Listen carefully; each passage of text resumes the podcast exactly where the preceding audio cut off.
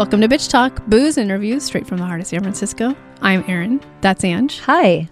That's Shar. Hello. You can find us at bitchtalkpodcast.com where you can sign up for our monthly e news. For behind the scenes videos and two minute clips of our interviews, head to our YouTube channel and subscribe. You can find us every other Thursday morning at 9:30 a.m. at bff.fm. And if you like what you hear, rate and subscribe wherever you listen to podcasts. For the love of God, do it. It really helps.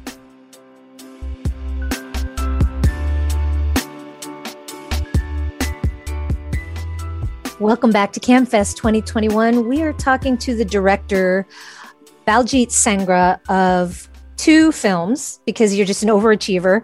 Uh, we have uh, we have the feature length documentary because we are girls, and also the short that preceded it. Have you forgotten me? So welcome to the to Bitch Talk. We're so happy to have you. Thank you. So happy to be here. Uh, so can you introduce your two films for our audience? Okay. Well, the short "Have You Forgotten Me" is really short, um, uh, but. it's it's meant for television, uh, like little sort of historical moments for British Columbia's 150th uh, birthday coming up. So um, it's a, a, collection of I don't know how many, but anyways, it's about the oldest Sikh uh, temple in North America still standing. It was um, it started in like around 1907 or eight. Finally got done at 1911 when it was when it opened. Um, it looks very pioneerish, looks like it belongs out of a Western movie.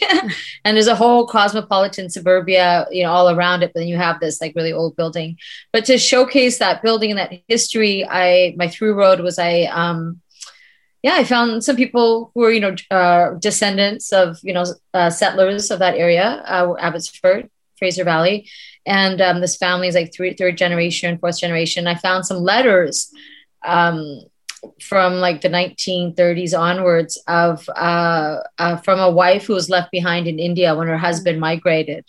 And he was, you know, hit with a depression and all these other things and working all kinds of jobs, making very little to no money, wasn't able to bring her. And she's thinking, like, have you forgotten me? That's where the title came. And she's like, my entire youth has been waiting for you. And they didn't reunite for like 20 years. So, yeah. And I think that that happened to a lot of people when they immigrated. And also, mm-hmm with you know asian immigration they didn't want they wanted you to come do some work and go back. So you know they, they made it very difficult for you to sponsor spouses and all that that sort of thing. So yeah that that so it was a nice way of highlighting you know family love loss and history. So a, you know just sort of a, a story behind that temple.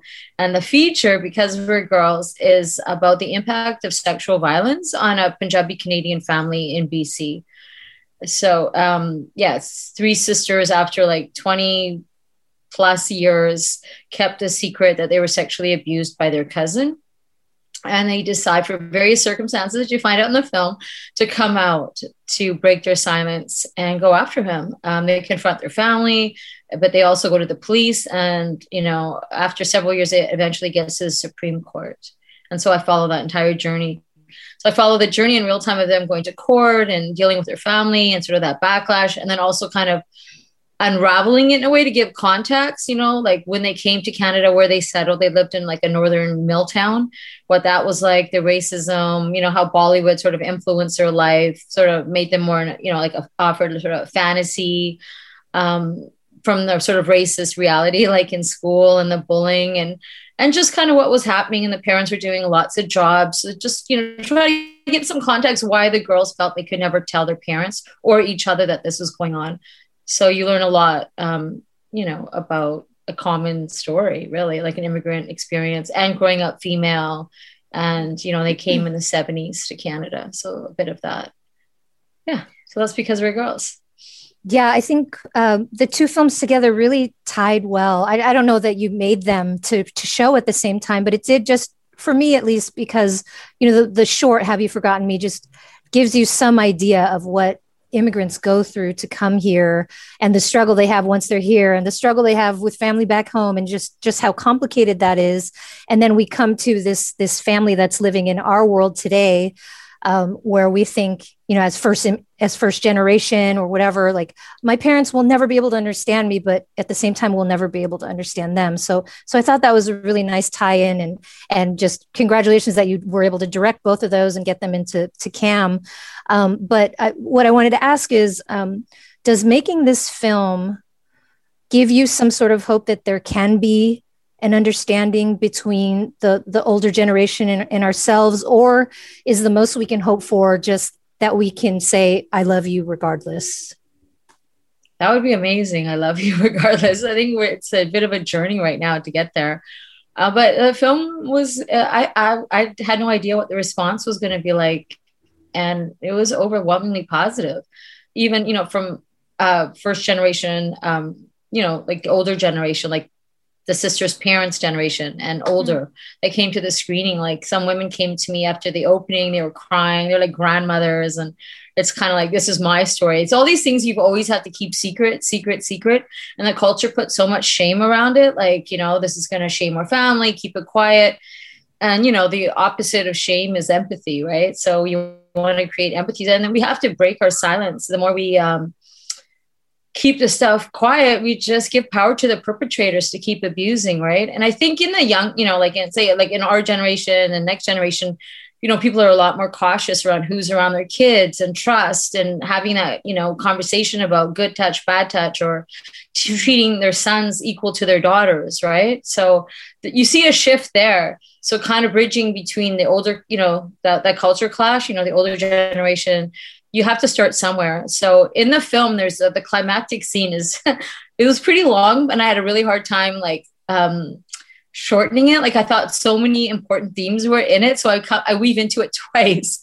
You go in and it's very emotional, um, and then we go we step away, and then we come back, and it's yeah like very emotional. But they confront their parents for the wrongs of their childhood, and their parents are just being real like it's not like they're they're being honest. The father says you know i think you have some responsibility too. And they're like well we were like 10 11 12 but i'm so happy that he was being honest in that moment you know and he's trying to figure this out and wants to support his daughters but these are the view, values he's been raised with right? So you see that clash and it's a it's pretty emotional scene about you know wanting to be heard and not being heard you know um, which we all have experienced growing up right?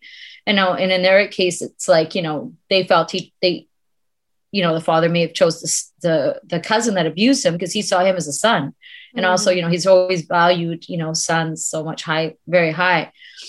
So it's empowering because you see sisterhood in that scene. Um, and they get to confront their parents. And i think that gives a lot of people some hope or like um, you can it's a conversation starter. Like i think people have written to us and said you know i watched the movie i watched it with my family we, we're now talking about this or we've never been able to talk about this issue although it's happened in our family and we've tried to bring it up it got shut down but the movie has helped move that dialogue so you know that's sort of the greatest thing you could hope for in a movie right like that that you want to create change i mean that's what it's for this film to break that silence and have these hard conversations but we need to have these conversations absolutely you know, yeah. And part of it, you know, the sisters believe that he was still active in abusing.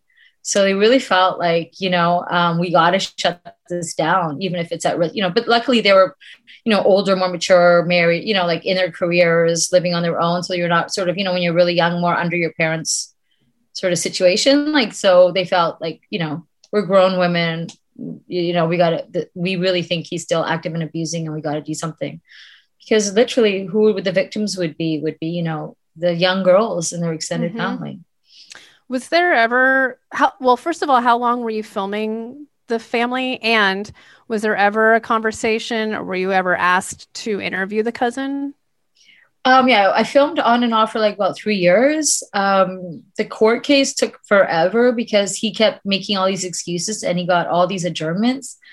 So they'd be ready to go testify, and then it got adjourned because whatever excuse he made. Because obviously, the last thing he wanted, the most powerful thing against him would be their testimonies, and that was left at the end of the case.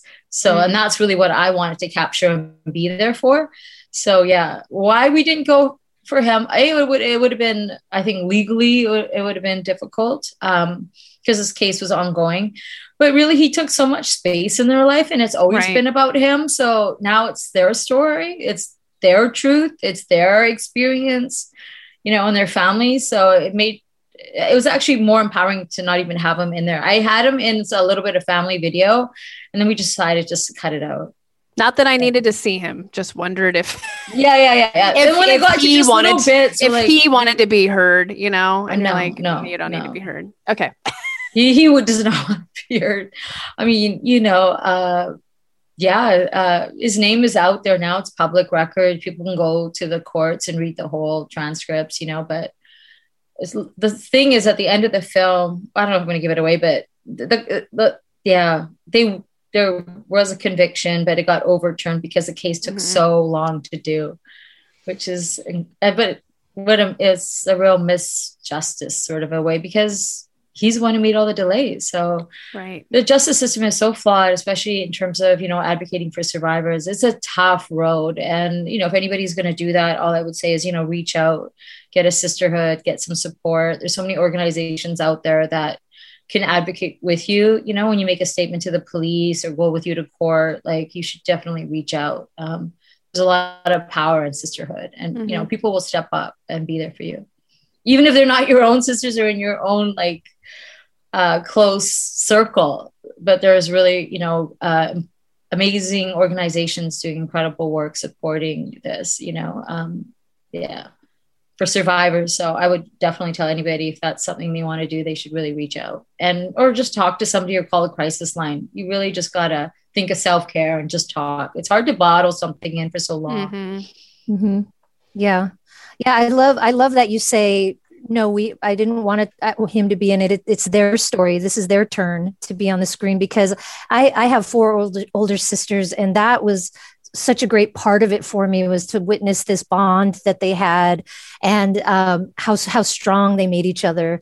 Um, and you know, while this film is about pain and, and resilience. It, also is about this these fun times these fun mo- dancing parties. Mm-hmm. and it's also about you know the beauty and, and connectedness of, of a culture and its history. Mm-hmm. so um, it, can you talk about including those little pockets? Because I, I feel like i needed those spaces to breathe too. oh yeah. You, well you need moments to breathe but i mean it's you're so you are more than your trauma right? So mm-hmm. they did you although you know that was traumatic but there was also a lot of good moments of growing up and great memories. And, you know, when they think back, like when I asked them all separately, what was your favorite childhood memory? They all said going to see a Bollywood movie at the theater, you know, and back in the day, they would bring, have those big reels of films yeah. and and like uh, somebody would get a film and then take it up to different towns and rent the theater. So it'd be sort of a circuit. So they were able to see a movie maybe once a week or once every other week on a sunday at the local cinema and all the indians would just like flock there to watch it.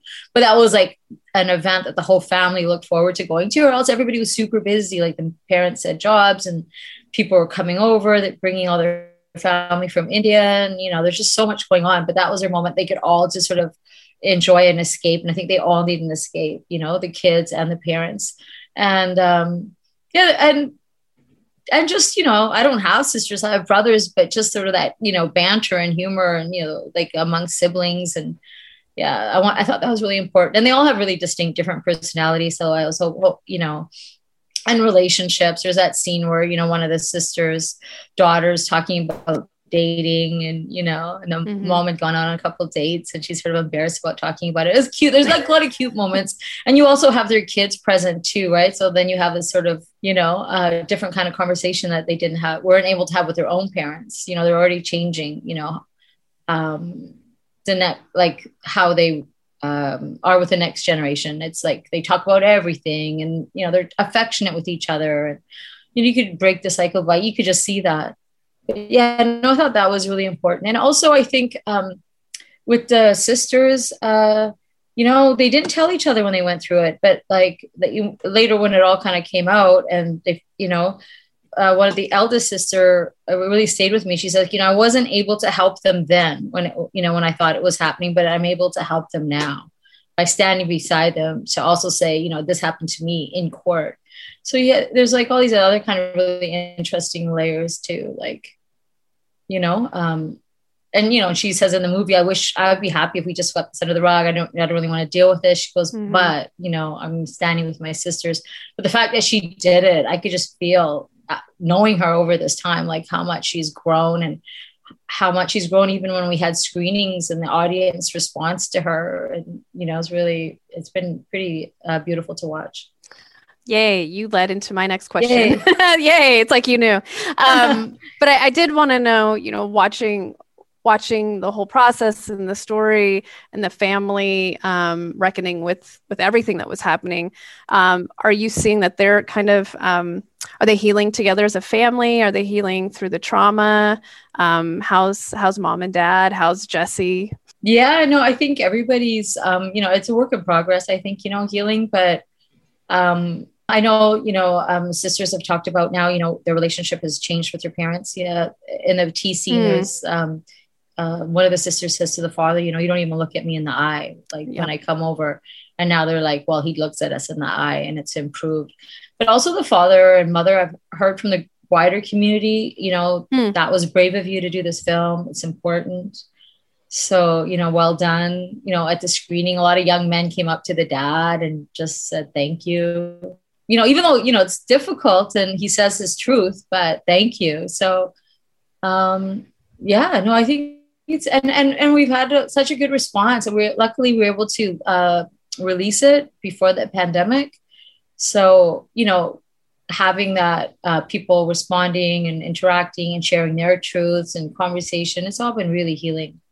And I'm glad to hear that for the parents or specifically the father because of uh, you know while I don't agree at all with what he's saying I can't ever like we said in the Right. beginning of the interview relate to where he's coming from and that's so brave of him to put it out there Yeah. on film let alone to say it face to face with his daughters so yeah really powerful scene I, it definitely moved me and we really appreciate you telling this story um, and and hopefully a lot of people get a lot of help from it so Thank you so much for being here. Again, we've been talking to the director, uh, Baljit Sangra of Because We Are Girls and the short Have You Forgotten Me?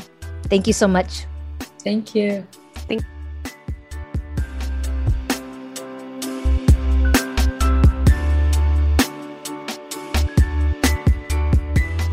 If you like what you hear, rate and subscribe wherever you listen to podcasts. For more information about us, you can head to bitchtalkpodcast.com. This podcast is created, hosted, and executive produced by Erin Lim. My co host is Angela Tabora, aka Captain Party. The show's edited by producer Shar. We're powered by GoTo Productions.